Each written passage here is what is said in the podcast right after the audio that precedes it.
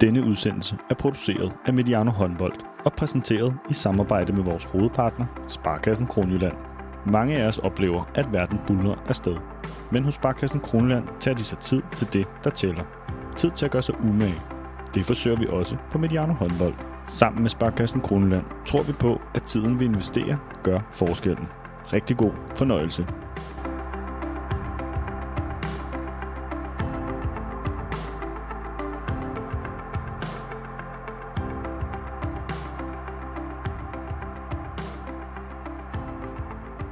Velkommen til Mediano håndbold. Vi er i dag taget til Randers. Vi er på besøg hos en dansk ligaklub.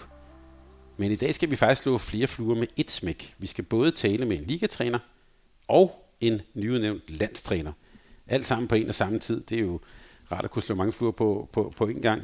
Og den træner, vi skal tale med, det er dig, Ole Bitsch. Velkommen til Mediano håndbold. Mange tak skal du have. Vi sidder på dit øh, kontor her hos øh, Randers HK. Cheftræner og ungdomslandstræner for det kommende U17 kvindelandshold på en og samme tid. Hvordan er det egentlig? Det er en øh, spændende opgave, øh, og en, en hverdag, der egentlig, det, det er vigtigt for mig. Det er en hverdag, der harmonerer rigtig, rigtig godt. Øh, og så synes jeg, sådan en kombination med at varetage et klub, ligatrænerjob her i Randers, øh, sammen med et landstrænerjob, det, det fungerer rigtig, rigtig fint. Og jeg glæder mig da sådan, nu er jeg jo stadigvæk ret ny i, i landstrænerdelen, men jeg glæder mig ret meget til, at vi sådan skal til at komme mere ind i det, og, og se, hvad der sådan rører sig af, af tendenser ude i, i den del af verden. Det gode er, at øh, nu sidder du her med en trøje med Sparkassen Kroneland på, det, så du skal, ikke, du skal ikke skifte sponsor på den måde. Men, men er det også noget med at have sådan, ja, øh, to kasketter på, eller ser du det egentlig sådan, sådan lidt, lidt det samme type arbejde, du skal lave? Ja, men meget af det er jo, er jo ens, kan man sige. Sådan selve håndbolddelen er jo meget, meget ens. Men, men omvendt så er det jo også... Øh, altså et i Randers, der skal, der skal jeg virkelig finde den der hårde, fine balance øh, i en meget, meget ung trup, øh, hvor vi skal være meget, meget udviklingsorienteret og hele tiden se, om vi kan lave de næste rigtig, rigtig dygtige spillere. Øh, og samtidig så skal jeg jo også øh, præstere og vinde nogle kampe, øh, og det, det er den balance, jeg skal finde, når jeg er her i, i Randers, og, og prøve at se, om vi hele tiden sådan kan, kan optimere omkring udviklingen, men også optimere omkring de der resultatmål, som også skal være her, så vi også er et ligahold næste år. På, på landsholdsdelen, der er det helt klare mål, det er jo øh, over tid og på sigt, øh, og se om vi kan få udviklet så mange A-landsholdsspillere som muligt. Det er det sådan helt benhårde mål, og så omvendt, så skal vi selvfølgelig også sikre og sørge for, at, at alle de her unge spillere, de synes, det er rart at være en del af det her landshold og komme og, og, og spille med her. Det er meget i udviklingens tegn, kan man sige, og det, det har jeg det rigtig, rigtig godt med, og derfor fungerer de her to jobs også rigtig, altså de går rigtig fint i spænd sammen, kan man sige. Og alt det skal vi tale meget mere om i dag. Om Randers, ligaen og sæsonen, og om det at være ungdomslandstræner, øh, ungdomslandstræner og arbejde med talenter, og det gør vi selvfølgelig sammen med vores, jeg havde nok sagt, fælles partner, Sparkassen Kroneland, som vi lige skal høre fra her.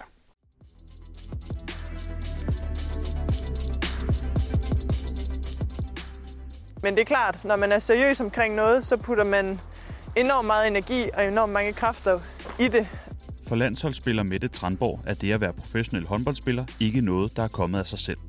Det er både talent og hårdt arbejde i, og ikke mindst uden for hallen. I Sparkassen Kronjylland har vi for tredje år i træk Danmarks mest tilfredse kunder. Det kommer af at tage sig tid. Tiden vi investerer gør forskellen.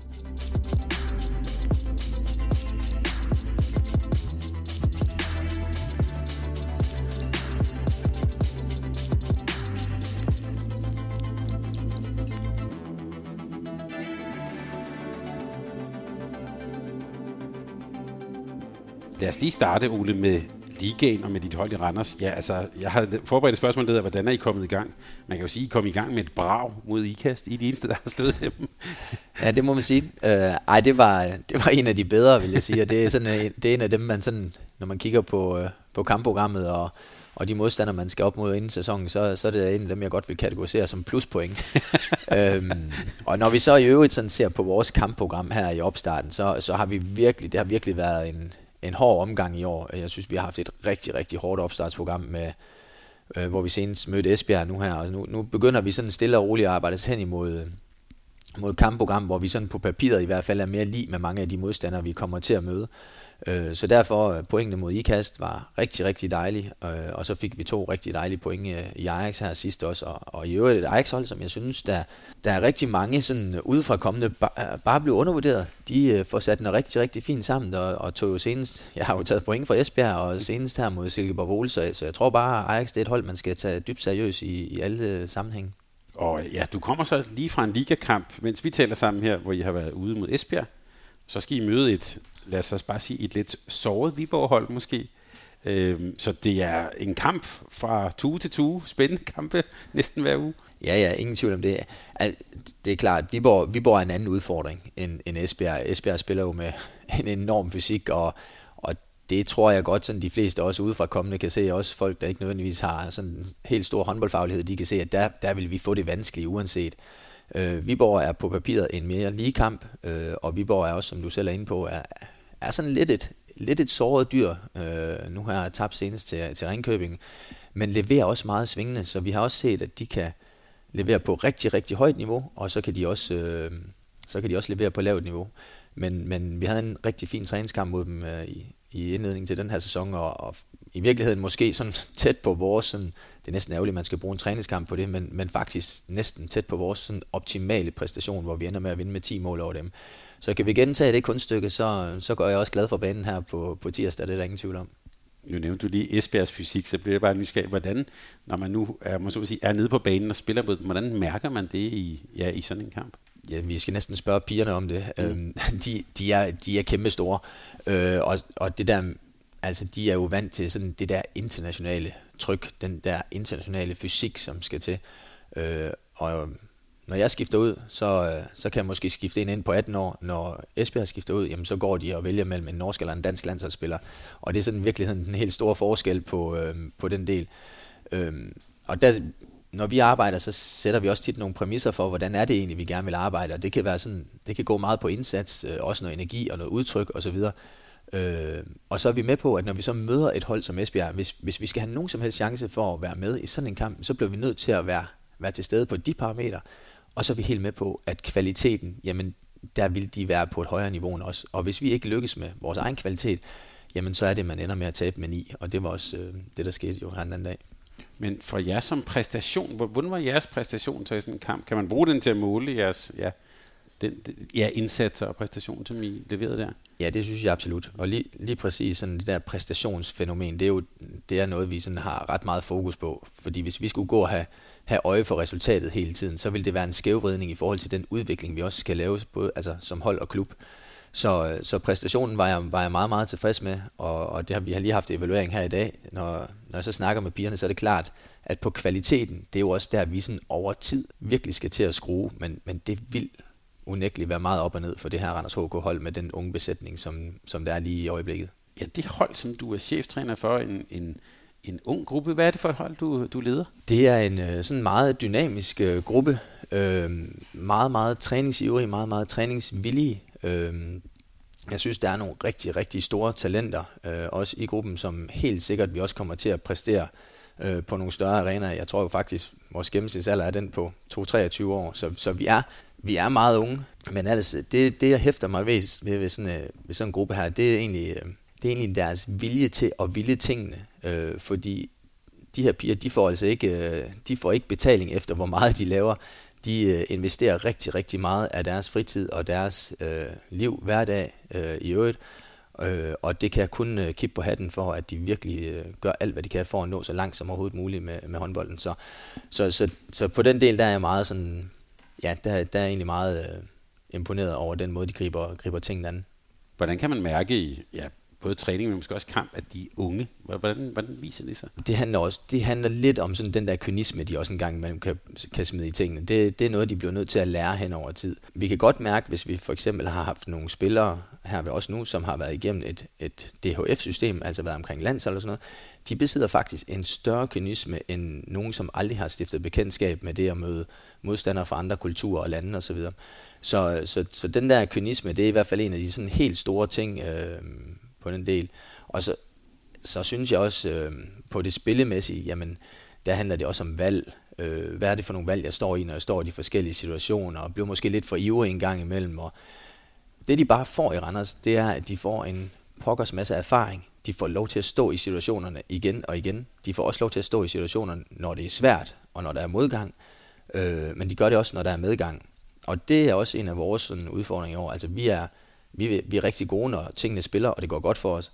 Øh, men vi skal også være gode, når tingene sådan går lidt imod os. Tingene er svære, og, og, og, og tingene ikke lige helt spiller. Hvem er det så lige, der stepper op? Og det, det kan være en lidt større udfordring i sådan en trup.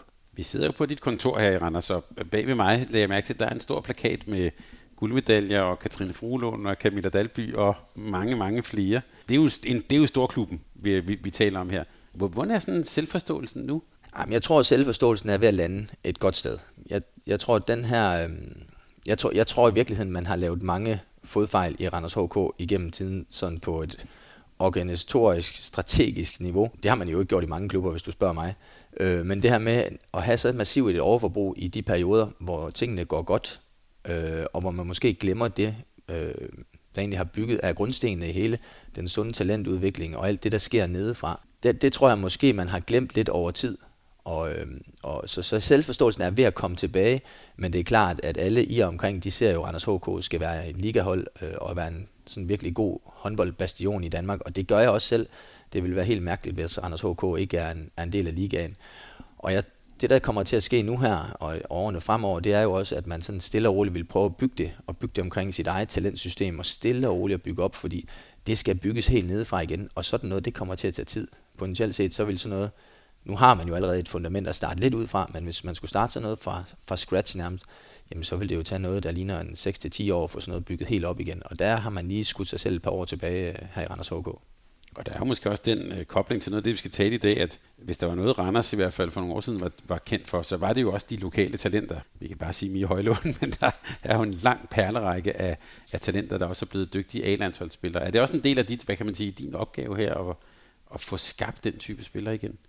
Det er i hvert fald min opgave at være med til at facilitere nogle ting omkring det. Øh, fordi det, det gør op rigtig talt ondt. Øh, og det er også derfor, jeg kan sige, at man har at, at man er blevet skudt et par skridt, eller nogle skridt tilbage, øh, end man var tidligere, fordi du har fuldstændig ret.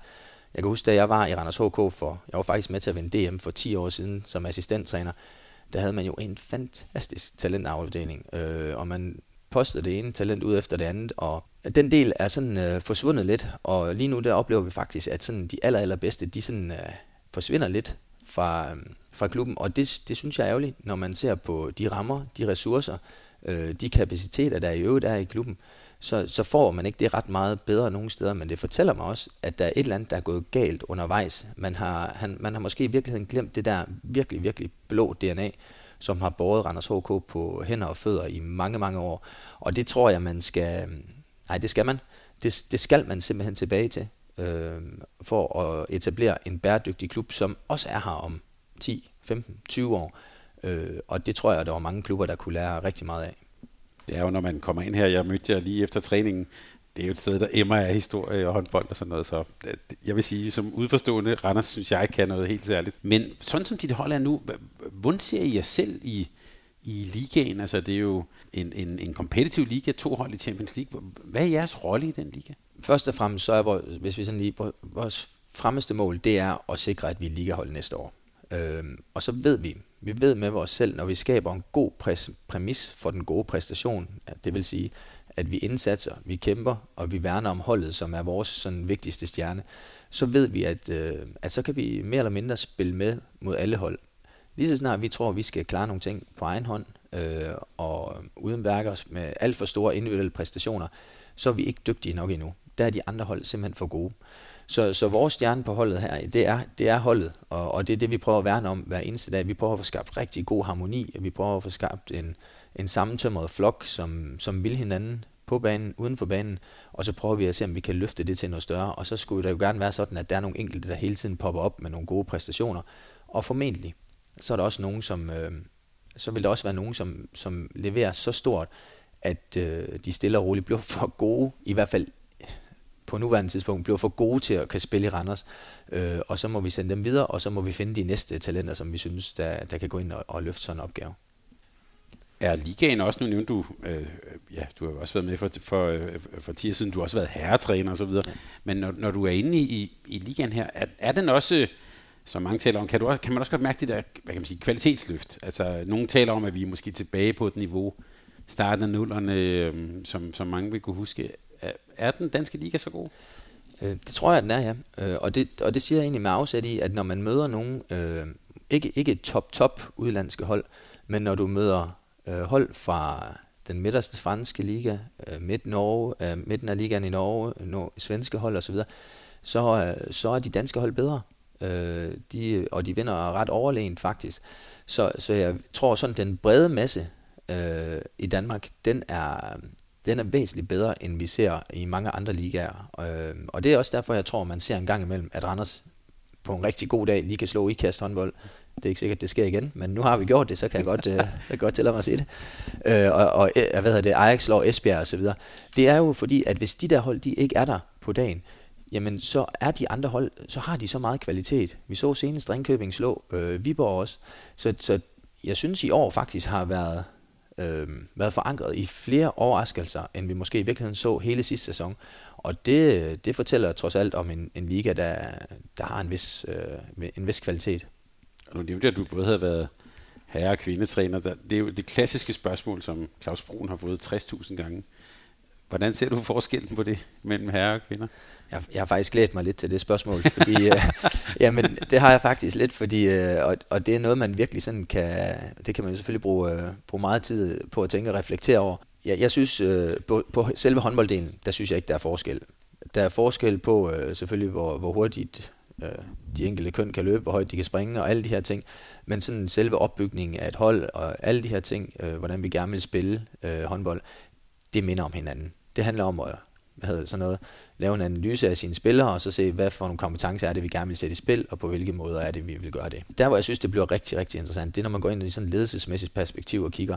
Og, og der synes jeg, der er væsentlige forskelle fra at træne øh, herre til damer, og, og det er faktisk, det kan også være lidt svært at sætte ord på, men, men grundlæggende, og det er jo vigtigt for mig at sige, det her det er jo min antagelse, det kan jo være, at der er nogle andre, der mener noget andet, men, men jeg synes jo, at som du, du skal være en langt skarpere leder som dametræner, end du, eller kvindetræner hedder det jo, end du skal være som herretræner. Øh, du, skal være, du skal være meget, meget opmærksom på, på det enkelte individ, øh, i forhold til det følelsesspektre, der er ved kvinder. Øh, der skal man virkelig ind og gøre sig meget bemærket, og de, de har også behov for at det har mænd nok også, men føle sig set, hørt og anerkendt, men i endnu højere grad end mænd. At, at man hele tiden lige er omkring dem og er tæt på dem og spørger lidt ind til dem, og der er mange andre ting, der også fylder for dem, øh, hvor mænd de kan være sådan lidt mere nogle huleboer en gang imellem, og så når de går på banen, så er det så er det, det, de hardcore er der for. Der, der skal man kan udfylde et større spekter som, som kvindetræner, hvis du spørger mig. God pointe, og lad det bare være broen over til det at være at være blive U17-landstræner. Vi kan jo lige sige, at øh, ja, du har været herretræner i Randers og Skive, og så er du jo også selv tidligere professionel spiller. Nogen vil nok huske dig i, i Viborg-trøjen, det gør jeg i hvert fald. Og så har du været øh, Team Danmark elitekoordinator i Viborg, og også på, øh, også på Hal E, hvor du har efter, hvor du har øh, undervist. Det er jo også noget med unge mennesker. Og så er du jo også EHF Mastercoach, så der er ret meget, og Bachelor i Sportsmanagement, og sådan et langt et lang CV. Så ud fra det kunne jeg jo spørge, hvordan bliver man egentlig U17-landstræner? Ja, det er, godt, det er et godt spørgsmål. Øhm, en gang imellem, så er, så er sådan en håndboldverden og sportsverden jo sådan lidt forunderlig, fordi det var også det, hvis jeg lige starter, jeg starter lige sådan et helt andet sted, fordi da jeg kom til Randers i sin tid her, øh, hvor jeg er nu, øh, det var jo sådan en periode, hvor jeg nærmest troede, jeg var ved at være glemt som træner, og jeg ligesom var, jeg havde været væk to år og havde, havde arbejdet med nogle projekter i Viborg, øh, og så lige pludselig, så kommer der sådan en henvendelse. Så har man gjort det fornuftigt, godt i Randers, synes selv, man har leveret nogle fine ting, få skabt en fin udvikling øh, under nogle rigtig, rigtig svære betingelser i sidste sæson. Øh, og, og jeg tror, ja, hvordan bliver man så U17 landsholdstræner? Jamen det, det ved jeg faktisk ikke. Det er jo, der er jo nogen, der har syntes, at det arbejde, jeg har lavet, det har været interessant. Øh, jeg har givetvis fået nogle gode, øh, gode anbefalinger fra kollegaer og spillere rundt omkring i, i det danske land. Og så tror jeg, det handler meget om, jeg tror, den profil, som Dansk Håndboldforbund har søgt nu, den matchede rigtig, rigtig godt ind i det, jeg gerne vil stå for på et ledelsesmæssigt plan. Fordi jeg skal lige skynde mig at sige, at der er rasende mange dygtige håndboldtrænere ude i Danmark. Så sådan på det håndboldfaglige, der, der vil være mange, der kunne udføre lignende opgaver. Jeg tror sådan ledelsesmæssigt, og det man gerne vil stå for som menneske, det er også noget af det, man har søgt her. Ja, for nu læste jeg det jo, det blev sådan en meget hurtig oplæsning af det her lange CV, men hvis jeg sådan skal tage noget ud, der er jo både noget håndboldfaglighed, og så er der også det der med at arbejde med unge mennesker, eller, og, og, og du tænker også ledelsesdelen. Er det det, som skiller også dig lidt ud, eller tror du, som du er blevet valgt på? Jamen det tror jeg helt sikkert. Øh, håndboldfagligdelen ser jeg som, det er en forudsætning for at være der. Mm. Hvis jeg ikke var dygtig på, på den del, så kunne jeg slet ikke bestride sådan et job, øh, hverken i Randers eller som ulandsholdstræner. Øh, så, så jeg tror helt sikkert, at den der ledelsesdel i forhold til at vise øh, rigtig, rigtig meget medmenneskelighed, øh, få folk til også at føle sig godt tilpas, øh, og egentlig også ture og følge det til dørs, fordi der, der kan også samtidig i sportsverdenen, så kan der opstå sådan en eller anden sandhed om, at det er helt okay at stå og svine og råbe og skrige øh, af sine spillere, øh, og, og der er jeg nok sådan helt modsat, hvor jeg tænker, hvis jeg ikke kan vinde respekten på anden vis, vi vil jo alle sammen det samme, vi vil alle sammen gerne blive bedre, øh, så, så, så skal jeg finde noget andet at lave. Og på alle mulige andre arbejdspladser, så var det ikke gået, hvis man sådan, øh, havde sådan en approach til sine medarbejdere.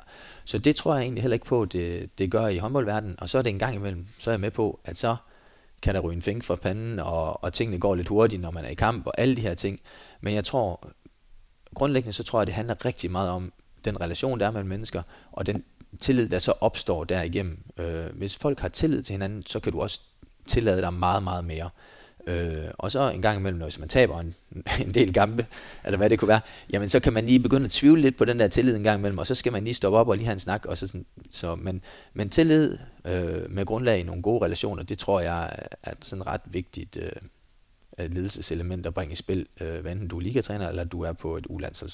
ulandshold. Det lyder som, du beskriver det her også som en, hvis man bare siger, en leder, der er sådan ret bevidst om sit eget sådan ledelsesgrundlag? Jeg ved ikke om jeg... Jeg tror egentlig bare, jeg er meget bevidst om, hvordan jeg gerne vil fremstå som menneske.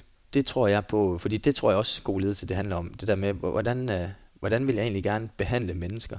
Og det har jeg egentlig bare prøvet at føre videre over i min ledelsesprofil, hvis man kan sige det sådan. Og det er også noget, jeg er blevet skarpere på over tid, og mere bevidst om, at det er det, jeg egentlig gerne vil stå for. Så, så for mig betyder det noget, at, at folk de synes, det er et godt sted at være fordi så tror jeg, jeg kan få dem, altså så kan jeg optimere, eller i fællesskab hedder det, så kan vi optimere præstationen i fællesskab, både på et individuelt plan, men også på et holdplan.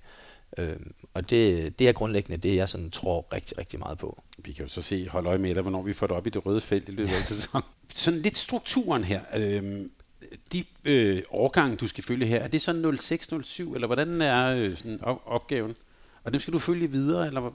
Ja, det, det er 0607. Mm. Øhm, og udgangspunktet er jo, så, altså udgangspunktet, det er, at jeg skal følge dem de næste fire år. Der kan selvfølgelig komme nogen. Det kan være, at, at de inde ved, ved Morten Henriksen og DHF øh, vurderer, at det giver mere mening, at, at man kører i toårige perioder. Eller, men, men sådan lige for her nu, så, så ser det ud til, at det er over en fireårig periode, man ligesom arbejder med den samme gruppe. Og det synes jeg også, sådan, hvis man kigger med de lange briller på, så er det også det, der giver mening, fordi så har du mulighed for at følge en, eller to årgange over en lang periode, og ligesom følge den til dørs og få et rigtig, rigtig godt indblik i, hvad er det for noget, der rører sig, og hvad er det for nogle, hvad er det for nogle spillere, og sådan få det identificeret rigtig, rigtig godt. Ja, fordi sådan, som jeg læste mig til det, så er det egentlig også en fireårig aftale, du har, tror jeg, ikke? Ja, det er ja. det. Men, men det der med at arbejde, nu, nu, nu talte vi, startede vi med at tale om liga, og nu skal du spille kamp den ene dag og den anden dag. Her er det at tænke fire år frem. Hvordan, hvordan gør man egentlig det? Ja, det ved jeg jo dybest set ikke sådan helt endnu, så nu, nu skal jeg jo til at, at stå lidt i det, og jeg er jo så ny i det endnu, at, at jeg er jo stadigvæk i en proces med sådan at få identificeret, sådan, hvis vi kan kalde det materialet i den her årgang, hvad er der af spillere, øh, og der er et af sådan min helt klare erklærede mål, det er der at få set så mange spillere som muligt, øh, også så der ikke er nogen, vi ligesom overser øh, i det her spektre. Så, så den sådan store forkromede plan over en fireårig periode, den, den hænger jo rigtig meget sammen med, ikke bare det arbejde, jeg skal lave, når vi isoleret set har landsholdstræningerne, men der er jo også en, en flok rasende dygtige talenttrænere i, i talenttræningsregiet, som, som jo er ude at spotte alle de her øh, unge talenter, og, og ligesom få dem indkaldt og sige, her er et eller andet spændende, her er noget potentiale, her er noget, vi godt vil kigge på. Og, og, og det er også det grænsefelt, vi skal bevæge os i, fordi jeg synes indimellem i, i, i Danmark, så kan der godt være en, et for stort ikke, nej, ikke for stort. Det er egentlig berettet øh, snak om potentiale og muligheder for den enkelte spiller ud fra. Det kan være atletiske, fysiske øh, eller nogle helt særegne øh, håndboldmæssige kvaliteter, som man, man indeholder. Øh, frem for at vi både spiller på potentialet, men at vi også spiller på dem, der er gode her og nu. Der må vi ikke lave nogen fravalg, og det, øh, det vil jeg gerne prøve at gøre lidt op med, så vi egentlig sådan har, har begge modeller lidt i spil, eller begge spil, hvad hedder sådan noget, spiltyper, det kan man ikke engang kalde det, men sådan dem, øh, vi synes, der er stor potentiale i, som måske også kommer fra et miljø, hvor de ikke har trænet ret meget og sådan noget, øh, som er meget, meget trænerbare over mod dem, der har trænet rigtig, rigtig meget. Og så, øh, dem må vi ikke ekskludere, bare fordi de er gode her nu. Øh, så vi skal sådan se, om vi kan balancere, så vi har, har begge dele. For jeg tror, det er et halvt års tid siden, der kan lytterne gå tilbage og høre en samtale, vi lavede her med Simon Sørensen, som jo har lidt din rolle på herresiden. Og han, han fortalte noget, som jeg synes var meget fascinerende. Det var, når han var ude at kigge på en, det kunne være en kamp i U19-ligaen, eller hvad det nu var. Så sagde han, det er, jo, det er jo ret nemt, hvis man går ind i hallen. Det tror jeg selv, jeg ville kunne se. Okay, ham der, han er sørme god, eller hende der, hun er dygtig. Men han stod sådan og prøvede at lave sådan en mental visualisering, der hed, det jeg ser nu, oversætte det til seniorhåndbold. Det lød meget komplekst. Tænker du også sådan? Altså, altså der er sådan en eller anden, det er nærmest en tidsrejse, man skal lave op i hovedet. Ja, altså, ja, selvfølgelig tænker jeg sådan, havde jeg næsten lyst til at sige, men, men omvendt, så er det fuldstændig umuligt for os at sige. Mm. Vi, vi, kan, vi kan ikke spotte det der. der. Der er så mange faktorer, der spiller ind undervejs i alt det her. Øh, hvis vi kunne gå ind i, i hovedet og se sådan deres mentale tilstand, det ville næsten være vores bedste redskab, hvis vi kunne det. Men at gå ind og så sige, så kan jeg godt se, at der er nogle spillere, det der, det ser spændende ud. Der kan godt være et eller andet på sigt, som jeg kunne tænke mig at arbejde med. Øh, helt sikkert, den køber jeg også ind på. Jeg siger bare, vi må ikke glemme dem, der også er gode nu, øh, som også kan et eller andet. Fordi tænk, hvis de nu er så gode nu, og de så kunne videreudvikle et eller andet. Øh, jeg har også siddet i sammenhæng og diskuteret øh, tidligere, også øh, da jeg var i herreverden, øh, omkring spillere, hvor jamen de, så, så kan man nærmest blive eskluderet på, at man er for lille. Det synes jeg, det er derfor, jeg elsker historien om Mathias Kiesel, øh, Luke Steins, øh, Øh, sådan en type spiller, som kommer lige pludselig og, og virkelig, virkelig øh, løfter baren for, hvad, hvad håndbold også kan, fordi det fortæller os noget om, at håndbold det er for alle, øh, og så har alle unge mennesker, børn, så kan de nemlig begynde at drømme om at blive rigtig, rigtig dygtige, og det synes jeg også er en opgave, vi har i Dansk Håndboldforbund. Men skal jeg forstå det sådan, at der næsten også har været, hvad kan man sige, lidt sådan en paradigme eller en måde at tænke på, hvor at dem, der er meget dygtige i en alder i, lad os sige, de 16 år, eller sådan, at så skal vi næsten se lidt bort fra dem. Er det sådan? Øh, Nej, nu, det, nu snakker jeg jo helt sikkert mod bedre vidne. Jeg, jeg synes bare, at pointen er, eller min, min anke her er lidt, at, at det der potentiale begreb, det kan vi, og det skal vi stadigvæk kigge efter, det må ikke misforstås, men vi kan næsten have, have, have set så, eller kigget så meget efter det, at vi engang imellem glemmer dem, der også er gode, øh, også ser på, er der egentlig noget her, så, hvor de ikke er færdigudviklet, som de så kunne udvikle videre, og så måske være ja, i givet, altså sådan en, endnu et skridt foran. Øh, så, så jeg synes, der har været, der har været for overdrevet et fokus på den del. Øh, vi, skal bare have, vi skal bare sørge for at sammenkøre de to ting, så synes jeg, det vil være rigtig fint. Og det, du bliver målt på, når du er til samtale hos Morten Henriksen, det er, at du skal lave A-landsholdsspillere. Er det, er det så tydeligt? Nej, det er jo, det er jo, nej, det er, det er ikke nødvendigvis så tydeligt, når jeg sidder, men, men det er jo sådan, det er erklæret mål. Mm. De vil jo gerne lave rigtig, rigtig gode seniorspillere. Det er jo ikke ret mange af dem, der sandsynligvis bliver A-landsholdsspillere. Det er jo en meget, meget lille procentdel. Øh, så kan man lave nogle, nogle stykker, en enkelt, to, tre, hvor meget det nu bliver, og så er det jo også meget, hvad er der i de forskellige årgange, og hvordan lykkes man? Hvad er der af skader, udfordringer undervejs? Øh, er det ene og det andet? Øh, og, og det er også noget af det, vi skal have kigget på, i hvert fald i, i kvindeverdenen, det, det er det store frafald, der også har været blandt, øh, blandt unge piger, øh, når de sådan rammer, rammer ind i gymnasietiden og sådan noget. Vi, vi skal passe på, at, at det ikke bliver for voldsomt, og nu siger jeg, at vi skal passe på, at det ikke bliver for seriøst. Det skal være seriøst, men, men det må ikke være så meget, at det bliver en begrænsning for, at de har lyst til at spille håndbold. De skal have lyst til at spille håndbold som det aller, aller første, og så ved vi, at, at så skal udviklingen nok komme. Øhm, så jo, jeg bliver da helt sikkert målt på, øh, om der kommer nogle A-landsholdsspillere ud i den anden ende, men, men det er ikke sådan, jeg, jeg tænker, om kommer der en, eller kommer der fem, eller ti. Øh, det tror jeg ikke, vi sådan kigger på det. Jeg tror også, vi, øh, vi, vi kigger også meget på, at, at, at vi skal have bygget noget op, som også er godt og bæredygtigt over tid. Men det her med øh, øh, at have dem over fire år, jeg bemærkede her i, jeg tror det er for en uges tid siden, at den, den gode Claus Hansen, der jo har været i dansk talentsystem, nu er det norske, at øh, der fortalte han, for han er jo god til at skrive på Facebook, at der har de lavet sådan et princip om, at ingen spillere skal til alle fire slutrunder. Kan du følge den tanke? Jeg ved ikke lige, om jeg sådan på stående fod har en, en kæmpe holdning til det, fordi det handler også lidt om... Øh, jeg køber ind på præmissen med det der med, at der, der er mange af der sommerferier og sådan noget, der går, og det her med, at de kan blive udbrændt, og det kan, det kan på sigt skabe nogle udfordringer, som ikke er... Men, men øh, omvendt, så skal niveauet skal også være til stede, kan vi sige. Øh, og det, det tror jeg også er vigtigt sådan at holde op i øjenhøjde, at, at hvis man kan, hvis man kan sætte så har så mange spillere, at man kan sætte gode hold, som er konkurrencedygtige, og, så, og man mener, de giver mening i sådan et udviklingsperspektiv i forhold til at fremme flere A-landsholdsspillere, jamen så synes jeg at man skal gøre det.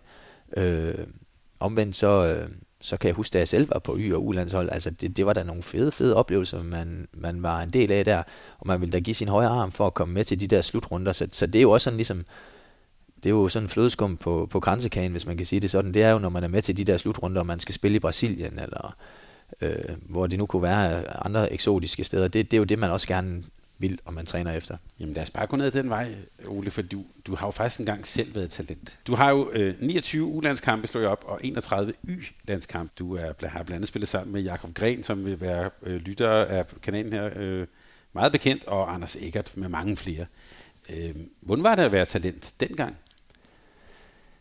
Jamen, jeg tror, øh, at det, det minder jo meget om det i dag, kan man sige. Jeg tror, tonen dengang var hårdere, end den er i dag. Vi er gået i min verden i en mere rigtig retning i forhold til, hvordan vi ligesom skal optimere på, på arbejde omkring talenter, i forhold til, hvordan vi taler til og med hinanden. Der, der var en mere hård tone dengang. Men omvendt så så flytter tingene sig også hele tiden. Om, når vi sidder her om 10 år og snakker igen, jamen så er der nogle andre ting, vi har snakket om, at den der rundkredsstemning, øh, som vi også indimellem næsten kan praktisere, jamen så, er det, så skal vi væk fra det. Øh, så så der, der sker hele tiden nye ting. Det, det var bare en spændende tid at være en del af, og det, det, er, det er super, super sjovt at være i det regi. Det er ikke alle, der nyder at være en del. Der også bliver presset af at være i sådan et landsholdsregi, og det, der synes jeg, det kan jeg også huske fra dengang, der var også spillere, der faldt fra, fordi de simpelthen ikke trives i det system.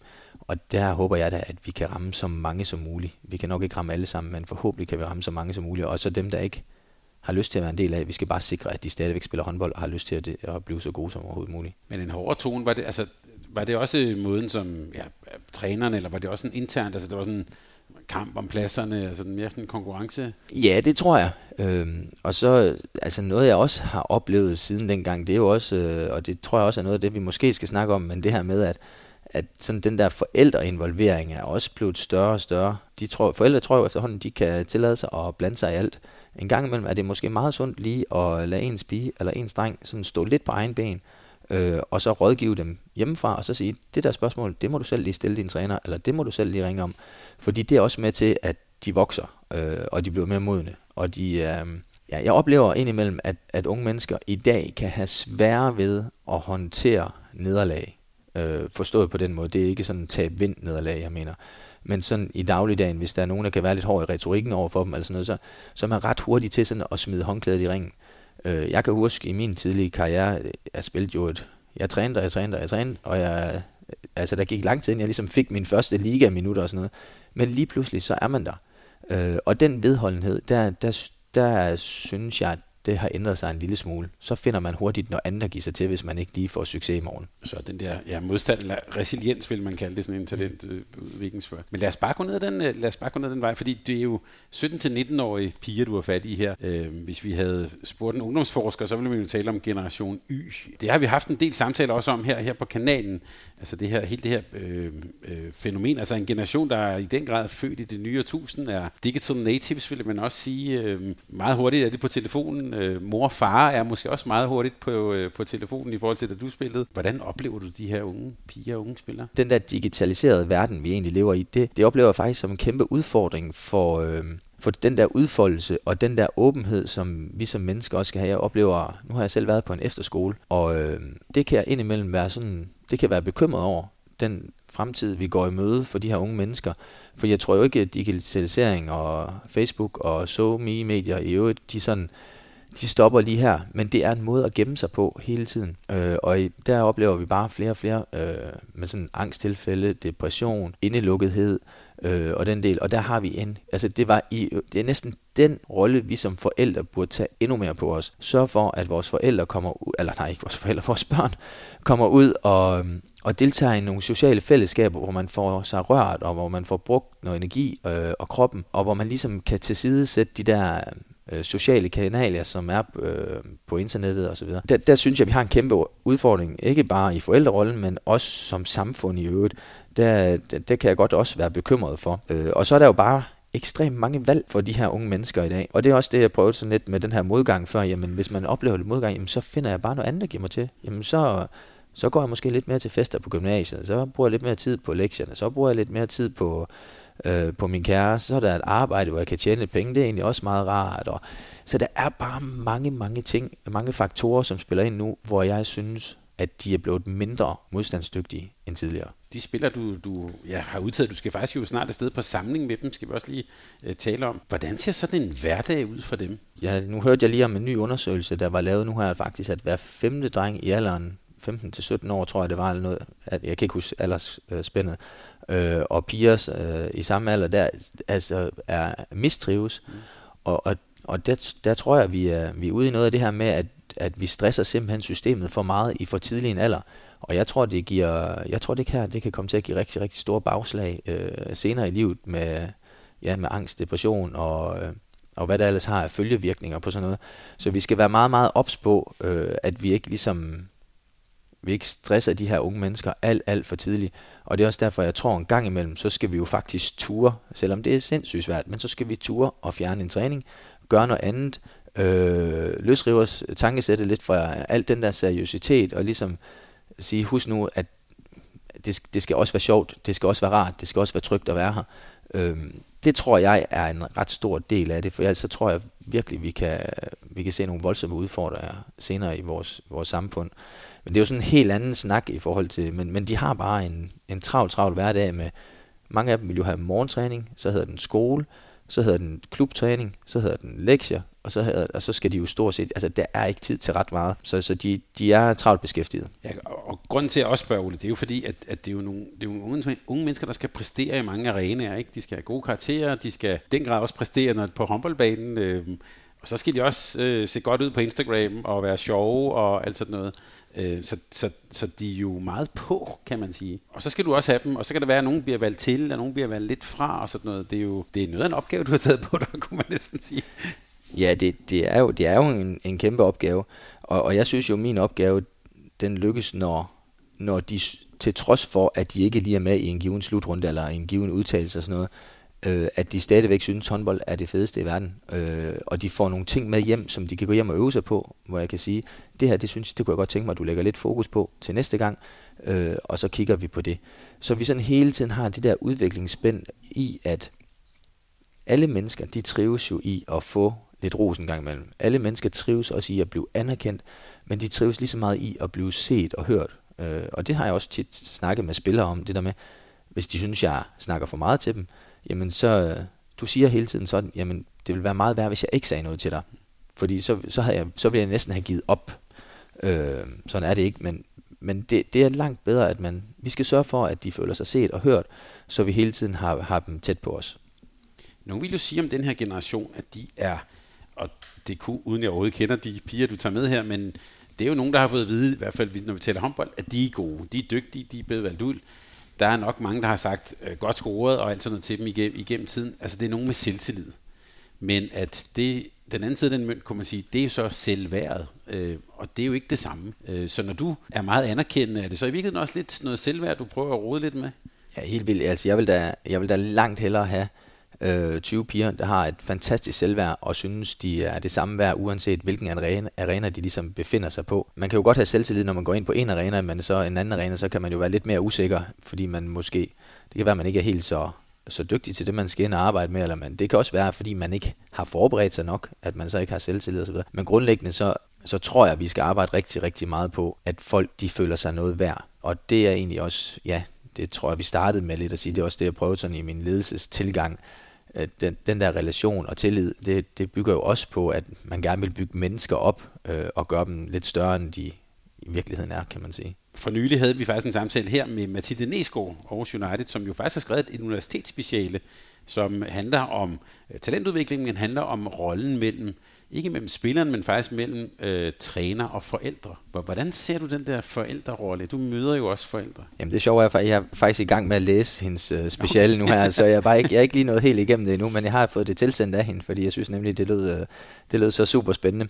Øhm, så, men ja, den der træner-forældre-rolle er jo øh, specielt på ungdomsniveau. Der, der skal de der forældre øh, i min optik. Og det kan være, at det her det lyder hårdere, end det er. Men der skal de simpelthen lige tage en puster en gang imellem.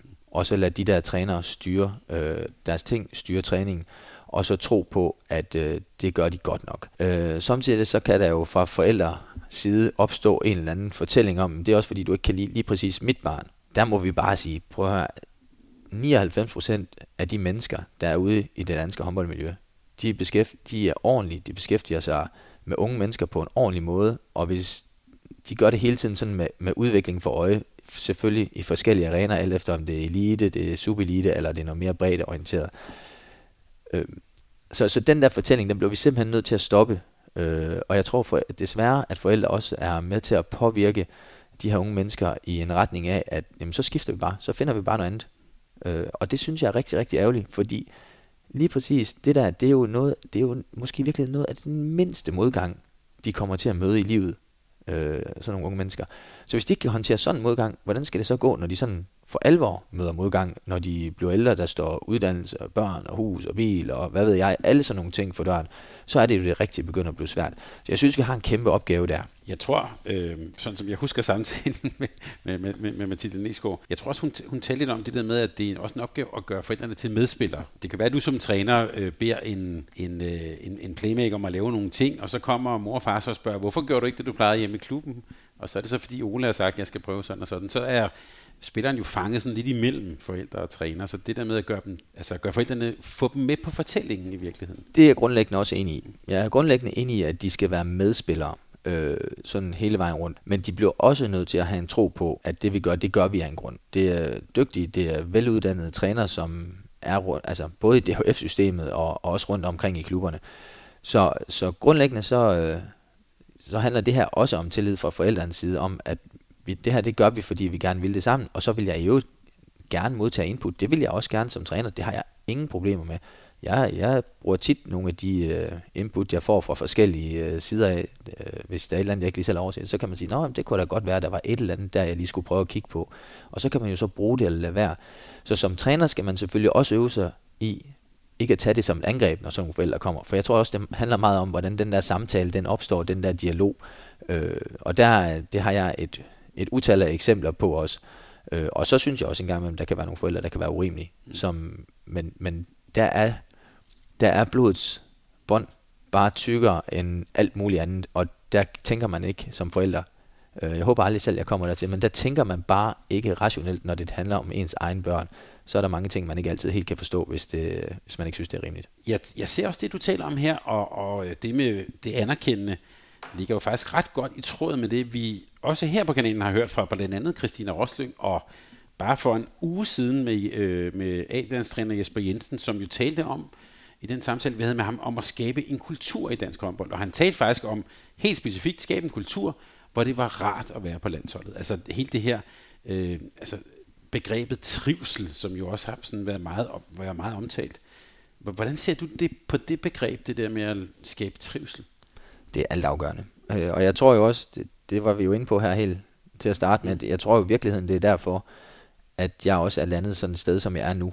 Øh, det er fordi, at det bilder mig i hvert fald selv ind, at det er en af mine sådan helt store kompetencer, en af mine helt store styrker, det er simpelthen at få skabt nogle relationelle bånd, øh, som skaber grundlag for, at der bliver rigtig, rigtig god trivsel øh, på individplan. Og så er det klart, når man så skal sammensætte noget hold, så skal man jo også sørge for i, på sådan et, et teamplan at få, få skabt trivsel den vej rundt. Trivsel er forudsætning for al god udvikling, al god læring. Og når vi snakker trivsel i håndbold, hvorfor skulle det være anderledes, end når vi snakker trivsel og læring i skoleverdenen? Det, der er ikke forskel på det i min optik. Så, så det er alt afgørende for at lykkes, det er alt afgørende for at udvikle, og det er alt afgørende for, at unge mennesker de også tror på sig selv. Og, og nu skal det jo ikke være sådan, at at trivsel det skal være sådan en stor rosebutik. Vi må jo også godt, det handler jo også, altså vi skal jo også ture stille krav til hinanden, men det kan vi også sagtens, når tilliden er til stede, og de der gode relationer, de er opbygget, så kan vi sagtens stille rigtig, rigtig store krav til hinanden. Øh, og så kan man også en gang imellem sige tingene lidt hårdere, end de er, fordi jeg ved lige præcis, hvor jeg har den person, jeg, snak, øh, jeg samtaler med. Jeg tror jo, øh, uden sådan at kan sige det fuldstændig, så tror jeg sådan personprofilen på Jesper og mig, øh, minder ret meget om hinanden. Men så lad mig lige udfordre det lidt, det der, fordi det kunne jo godt lyde som en stor øh, lejrbål, sige hippie sommerlejr, vi er på her. Altså, er det her ikke elitesport, og vi skal vinde nogle medaljer og sådan noget, så, altså, så kan jeg da godt leve med, at der er en, der er lidt ked af det en søndag eftermiddag, hvis vi har vundet, eller hvad? Jo, men det er klart, og det kommer vi også ud for. Det, det kommer vi ud. Det, jeg synes bare, der er, der er et skæld fra, når du går øh, fra, fra ungdomsdelen og op til det, der hedder seniordelen. Når vi kommer i seniordelen, jamen så er der nogle, så er der nogle ting, som bliver lidt mere hardcore. Øh, fordi der, det er resultaterne, der også tæller. Det må vi også være ærlige at sige. Det, der skal vi ind og skabe nogle gode resultater. Alt efter. Øh, Jesper Jensen han får ikke lov til at sidde i Esbjerg, hvis han ikke vinder nogen kampe. Så han kan ikke tænke så meget udvikling, som jeg nødvendigvis kan her i Randers. Øh, Jesper Jensen han er heller ikke landsholdstræner, hvis han ikke øh, vinder nogle medaljer, nogle kampe osv. Det tænker man ikke så meget over på ungdomslandsholdssiden. Der vil man bare gerne, altså jo, det er også fedt, fordi vi ved også, at, at de her ting, de følges jo også ad, det skal vi huske hvis man også vinder nogle medaljer og sådan noget på ungdomssiden, jamen så er det nok, fordi man trods alt har nogle af de bedste spillere, og så bør sandsynligheden alt andet lige være bedre for at skabe nogle, øh, nogle A-landsspillere på den lange bane. Så jeg kan godt forstå den øh, altså spørgsmål om, at det kan blive sådan lidt, øh, lidt lejrebålstemning og lidt rundkredsstemning og sådan noget, men, men det synes, jeg synes, vi skal skille det ad, fordi det handler jo ikke om, at vi ikke kan stille krav. Vi har jo hele tiden sådan os trænere, os der sidder på, i førerposition, vi har jo hele tiden trumfkortet, at hvis du ikke gør dine ting, jamen så spiller du bare ikke. Og det er jo egentlig en meget god trumf at have, kan man sige. Og den bevidsthed, den er fuldstændig til stede ved, ved spillere på alle niveauer. Men når jeg hører dig og Jesper Jensen, jeg har ikke bare jeg er beskyldt for, jeg tror også, der ligger en grundlæggende filosofi, der hedder, at du nævnte jo, at trivsel er, øh, øh, hvad skal vi sige, fundamentet for at skabe alle de ting. Det er vel i sidste ende også fundamentet for at vinde. Altså, øh, du og Jesper vil, tror jeg, gerne vil vinde håndboldkampe. Enig, enig. Og jeg tror, jeg tror godt, man, øh, der er jo også set eksempler på, på hold, der indimellem nærmest kan arbejde i trods mod træner, hvor øh, og så finder, så finder gruppen, altså så er der en eller anden anden holddynamik, der ligesom træder i kraft, hvis man måske ikke er så vild med den træner, man har, eller et eller andet, eller man synes, der er et eller andet der, som, som kører skævt. Det kan også, samtidig så har vi også set klubber, der er på, på konkursens rand, så lige pludselig så vinder de sgu det hele det, det er nogle sjove mekanismer, der samtidig er i spil der. Det er ligesom om, så samler folk sig lidt mere. Men jeg tror bare på den lange bane, hvis vi sådan skal ja, virkelig have, have de lange briller på, så, øh, så, så er det fundamentet for, for alt, der kommer til at ske, øh, også fremadrettet. Og så kan det være, nej, jeg tror aldrig, vi får, får det der trivselselement væk, men, men vi kommer helt tiden ikke til at snakke om nogle år, så kommer vi til at snakke om noget andet, som så fylder, helt sikkert. Men kultur er jo noget, lidt uformeligt noget. Det er jo, man siger, det, det er nogle gange det, der sidder lidt i væggene, eller måden, vi er sammen på. Og nu skal du så starte helt forfra med, en, en, øh, med nogle nye årgange her. Hvordan har du så, hvordan, hvordan bygger man kultur? Altså, I skal jo mødes, det er jo, altså jeg tænker, det er jo lige for første gang, du ser dem, og hej, jeg hedder Ole, altså der skal jo, første træning bliver jo også, altså der er jo ret mange ting, man skal måske allerede tænke over, hvordan, hvordan sætter vi rammerne for, hvordan vi er sammen? Jeg, jeg, tror, jeg tror faktisk, det handler rigtig meget om at i tale sætte mange af de ting, man gerne vil have til at ske. Og så kan man sige, at kultur, den er i min optik sådan lidt tosidet. Fordi der er nogle ting, der er rigtig, rigtig styret, hvor vi præger det i en retning som træner, at den her vej vil vi simpelthen gå. Og så er der nogle ting, vi selvfølgelig slet ikke kan stå indenfor. Og så er der også nogle ting i kulturen, der sådan stille og roligt opstår undervejs. Det vil der være på alle hold, tror jeg. Øh, og og, og det synes jeg jo, så begynder man jo at etablere en stærk kultur. Man må bare ikke have en kultur, der lever for sig selv, som er stærkere end det hold, der klubben står for. Øhm, det, det tror jeg kan blive en, en farlig, øh, farlig case i den sammenhæng. Men det er klart, at vi, vi gør rigtig meget ud af på det unge landshold, som, som jeg er en del af, og, og i talesæt de her ting. Hvad er det, vi gerne vil stå for? Det kan være sådan noget banalt, noget, som når vi møder ind til samling, så er vi lige alle sammen, så giver vi lige hånd, lige kigger hinanden i øjnene og siger, ja, jeg har set dig, Øh, og det samme gør vi, når vi tager afsted. Øh, det er måden, hvorpå vi er, vi er sammen på, øh, hvordan vi afslutter træninger, og hvordan vi, når vi har spisesituationer og alt det her. Vi vil gerne øve pigerne i at være, altså vi skal have noget mere lyd på, sådan piger, der kommer der første gang til sådan en landsholdssamling, og det er forståeligt, de er jo, de er jo virkelig stille og tør jo næsten ikke åbne munden. Øh, men vi har virkelig opfordret dem til, når I kommer hjem, så vær lige katalysatorer for, at I på jeres hold, så går I hjem, og så snakker I en masse håndbold, i dygtiggør, når næste gang du giver mig bolden, så kom lige lidt hurtigere, eller kom lidt langsommere, eller hvad det nu kunne være. Så det der, det er også at skabe en kultur i sådan en håndboldmæssig kontekst. Det der med at øve dem i, at de skal snakke en masse håndbold. Ja, I skal afsted jo i, øh, øh, på en samling i, øh, i Polen i starten af november. Skal I egentlig spille kampe? Ja, Vi har to kampe øh, mod Polen. Starter i, vi starter i Brøndby øh, de første tre dage, og så flyver vi til Polen øh, torsdag. Og så er vi der indtil søndag. Og sådan to kampe, hvad, hvad er det for noget? Er det, altså, der skal du have det hele i spil, eller Ja, det skal jeg helt sikkert, og det, for mig handler det jo stadigvæk om, det er jo der, og det kan jeg jo heldigvis stille mig, det kan jeg nok ikke sige, hvis vi skal snakke sammen en anden gang, men, men jeg er jo så ny i det endnu, at øh, jeg skal lige fornemme også, hvad er det egentlig, det her helt præcis går ud på. Hvad er det, hvad er det vi skal rykke, og det er rart lige at prøve at se nogle, øh, se at spille mod en anden modstander, end vi bare spiller sådan nogle interne træningskampe, så, så det glæder mig lidt til, øh, og det er også derfor, det hele er jo gået sådan lidt 20 high her til sidst, så, så de her beklager til alle de der klubtrænere, som har fået de her indkaldelser lidt senere, så hvis det har indvirkning på jeres planlægning, så, så er det min fejl. Øh, men, øh, men det er klart, at, at det hele er gået lidt 20 high, og det er også derfor, at vores første samling her var ret vigtig, fordi vi synes lige, pigerne skulle have mulighed for at møde ind sådan en fire dage, da vi var i Stoholm, lige være der sammen, inden vi skulle have den her ugelange samling, fordi de er jo ikke, altså vi må også være ærlige sige, de er jo ikke ret gamle endnu, mange af de her spillere. Det er jo trods alt kun 9. og 10. klasser, så, så der kan også hurtigt opstå en afsavn og sådan en uge der i et helt nyt setup, helt nye mennesker, øh, man skal præstere, og man, ja, alle, man er på, fordi man også gerne vil gøre sig godt bemærket og sådan noget. Det kan være, det kan være ret voldsomt. Da du så skulle udtage den første trup, hvad for nogle overvejelser gjorde du, gjorde du så, så der? Altså hvem der skulle med, og hvad du gerne ville se der? Ja, men det er gjort på et, øh, der har jeg jo haft en masse talenttræner. Jeg har ikke haft nogen mulighed for ligesom at få identificeret de her spillere ud over en enkelt talenttræning, hvor de var samlet fra torsdag til søndag. Øh, heldigvis så er jeg begyndt med en masse gode folk omkring mig, som også både kender niveauet på de her spillere, øh, hvad der i øvrigt løber rundt ude i klubberne, øh, og hvordan de har præsteret, og, og hvad, hvad der er af små skader og det ene og andet, man lige skal være opmærksom på. Det har jeg ikke haft nogen forudsætning for ligesom at, at, at pille så meget ved. Så, så jeg deltog i, i talenttræning i, i vejen sidste gang, og, og synes, jeg fik et rigtig, rigtig godt indblik i, hvad, hvad det var, der rørte sig.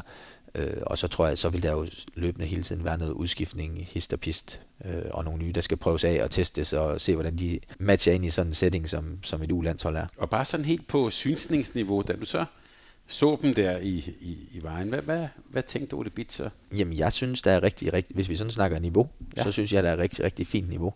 Øh, jeg synes, der er mange rigtig, rigtig spændende spillere. Og så blev jeg jo egentlig overrasket over, at øh, 9. 10. klasses piger, de kan være, de kan være så store. Øh, der, der, er virkelig, der, er, der, er god, øh, der er god fysik på, på nogle af dem. Øh, og så skal jeg da ærlig om, jeg synes jo, jeg synes jo faktisk, det er ret sjovt, at, øh, at der, nu er der nogle piger, hvis fædre jeg faktisk har spillet imod, øh, da jeg selv spillede. Og det synes jeg jo faktisk er, det kan jeg meget godt lide uh, tanken om. Det er sådan lidt en, en sjov historie i det hele. Det er ikke diskvalificerende for døtrene. Nej, nogen, nogen kan det næsten være, vil jeg sige.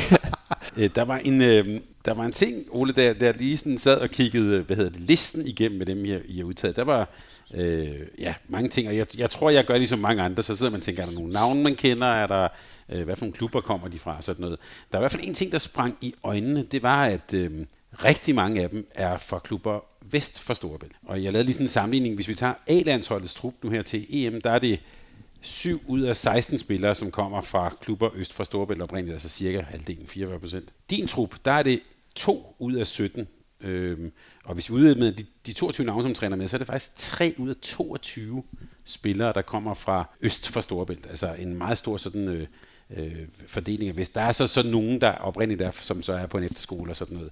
Men jeg kunne ikke lade være at tænke på, hvis vi sammenligner a med, med, med den gruppe, du har fat i her, så får jeg næsten nødt til at spørge, hvad der er sket? Ah, men jeg, jeg tror, den helt store forklaring, du er selv inde på det, jeg tror, den helt store forklaring skal findes i, at øh, efterskoleverden er så stor en del af unge mennesker nu til dags, som går i 9. og 10. klasse. Alle de velfarter til efterskoler, og der er, der er nogle miljøer, øh, eller nogle efterskoler, som er mere populære end andre. Øh, og, og den skarpe ser vil jo også se, at der, der er ret mange fra GOG i, i den her del. Og der ved jeg i hvert fald, at der er nogle stykker østfra også, øh, som, som går på efterskolen der.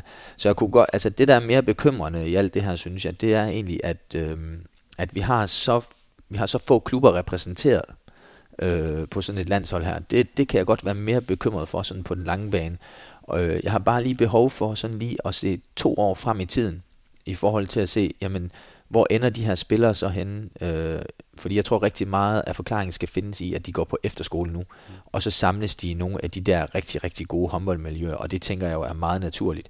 Så jeg er lidt spændt på at se her om et par år, om vi ikke får en større spredning på det hele. Det, det håber jeg, fordi det vil helt klart skabe et bedre håndboldprodukt, også på den lange bane øh, i Danmark. Det er der ingen tvivl om.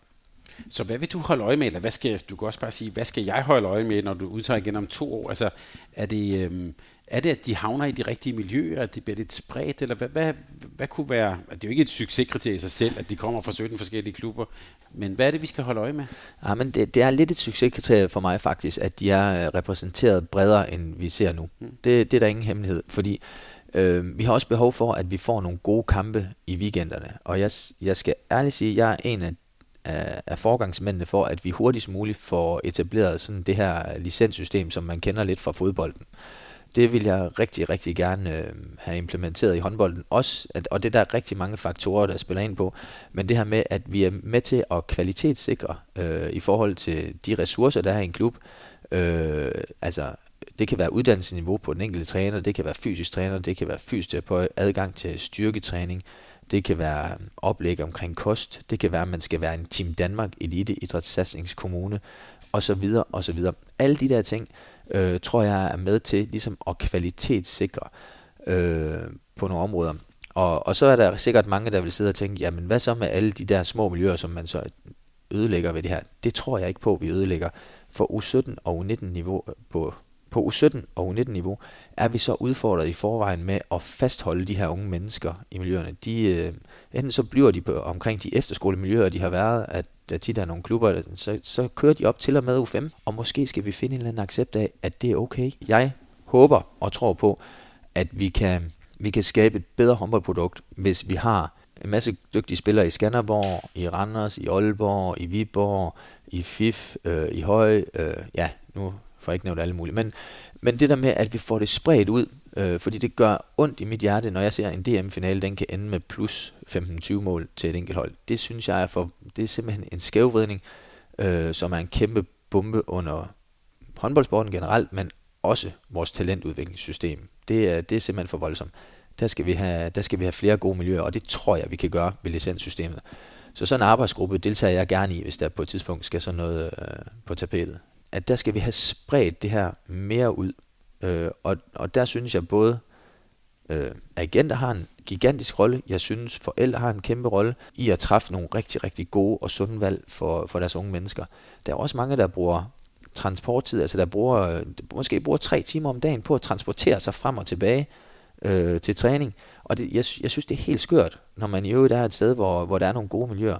Så derfor kunne jeg godt tænke mig, at vi vi ligesom fik etableret sådan en, en 12-14 klubber, hvor man siger, jamen her har, vi, her har vi sikret kvaliteten, her er dygtige trænere og alle de ting, der i øvrigt skal være omkring, øh, for at du får den optimale udvikling. Det kunne jeg godt tænke mig. Til sidst her, øh, Ole, nu nævnte du, øh, at du godt kunne følge tanken om det her med at skabe en kultur, og det her med trivsel. Det kan man sige, det er måske på mange måder en, en nordisk, måske lige frem en dansk måde at, at tænke det på.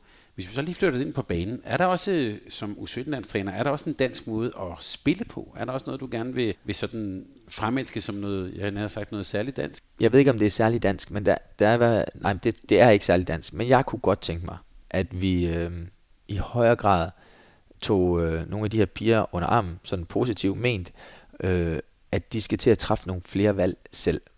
Jeg kunne godt tænke mig, at de ligesom sådan... Øh, hvad, hvad siger man, sådan var, er, er lidt mere autonome i deres tankesæt, når de er inde på banen, at det ikke altid er blik ud på træneren, der så lige står og peger, hvad der skal spilles og ikke skal spilles. Øh, der har vi brug for nogle flere spilintelligente og flere spilkloge spillere, øh, som jeg ser det lige nu. Øh, der, der er alt for meget styret fra trænerens side, så vi, vi skal sætte spil lidt frit, øh, selvfølgelig inden for en ramme, som er udstukket af træneren, og som giver mening i forhold til det enkelte hold og alle de der ting. Men, men derfra, der skal vi turde sætte det lidt mere frit, og der, der har vi både som træner en kæmpe opgave i at få det i talsat og fortalt, men spillerne har faktisk også en kæmpe opgave i at prøve altså virkelig dygtiggøre og øve sig på at få det her udført. Hvordan kan man som U17-landstræner, nu, nu er du meget ny, respekt for det, men hvordan kan man sætte sit præg på det? Altså det handler jo også lidt om, at, at vi ikke skal rende rundt og høre U13-træner sige, at vi har et spilkoncept og sådan noget. Altså, øhm, det er vel også en kultur, vi skal have rykket på eller ændret? Ja, ja og den, den starter jo i virkeligheden et helt andet sted end, end ved mig. Mm-hmm. Den starter jo ude i, i klubberne, så, så måske nogle, nogle gode samtaler, og det er jo også noget af det, jeg gerne vil over tid prøve at, at kalde nogle af alle de her trænere ind, hvis spillere vi har på, øh, på holdet, prøve at kalde dem ind, og så, så sådan egentlig have en sund debat, en sund diskussion om, hvordan vi ser det, hvad vi tænker øh, i forhold til at udvikle spillet, men også udvikle de enkelte spillere. Jeg, jeg synes jo, dem der kan noget ekstraordinært, de er jo de absolut mest spændende, og jeg, jeg tænker, når jeg sådan tænker det her øh, på kvindesiden, så tænker jeg altid Anja Andersen. Mm. Jeg synes aldrig, der har været en bedre spiller end hende, øh, når man sådan snakker med. Og hun, hun gjorde jo ting selv. Hun legede med bold, hun gjorde alt. Øh, og, og der er jo, vi skal trække flere piger i den retning. Og hun gjorde det lige præcis her, hvor vi sidder. Ja. UVM 87, det var lige præcis herhen. Øh, man så hende sådan for alvor øh, øh, første gang. Man kan også bare lytte til, øh, jeg tror ikke hun vil sige, at hun var på samme niveau, men samtidig vi lige har haft med Simone Petersen, som fortalte os, hvordan hun egentlig op igennem ungdomsrækkerne skulle ikke kæmpe for, men i hvert fald sådan, øh, det der med at kunne bevare sit, sit særpræg og kunne få lov at lave nogle enkelte løsninger.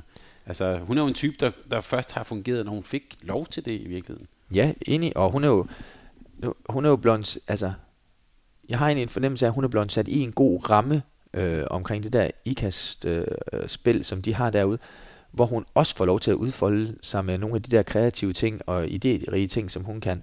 Vi, de der spillere, dem, det er også dem, der er sjov at se på. Det er også dem, der er meget, meget publikumsvenlige, og det er dem, der lige en gang mellem kan noget spektakulært, som giver håndbolden et ekstra sådan kolorit.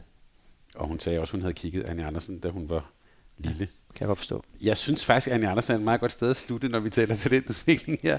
Ole Bitch, tak fordi vi måtte komme og besøge dig. Og held og lykke, og jeg har sagt god fornøjelse med hele den her gruppe. Det bliver spændende at følge. Ja, jeg glæder mig.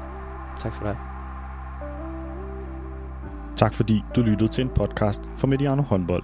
Hvis du kunne lide udsendelsen, så husk at abonnere på Mediano Håndbold, der hvor du hører din podcast.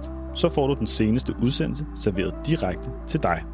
Du må gerne fortælle dine venner om os, og husk at følge os på Facebook, Twitter og Instagram. Mediano håndbold kan lade sig gøre på grund af Sparkassen Kronjylland. De er med Mediano håndbold og det kvindelige danske landshold. Tak fordi du lyttede med.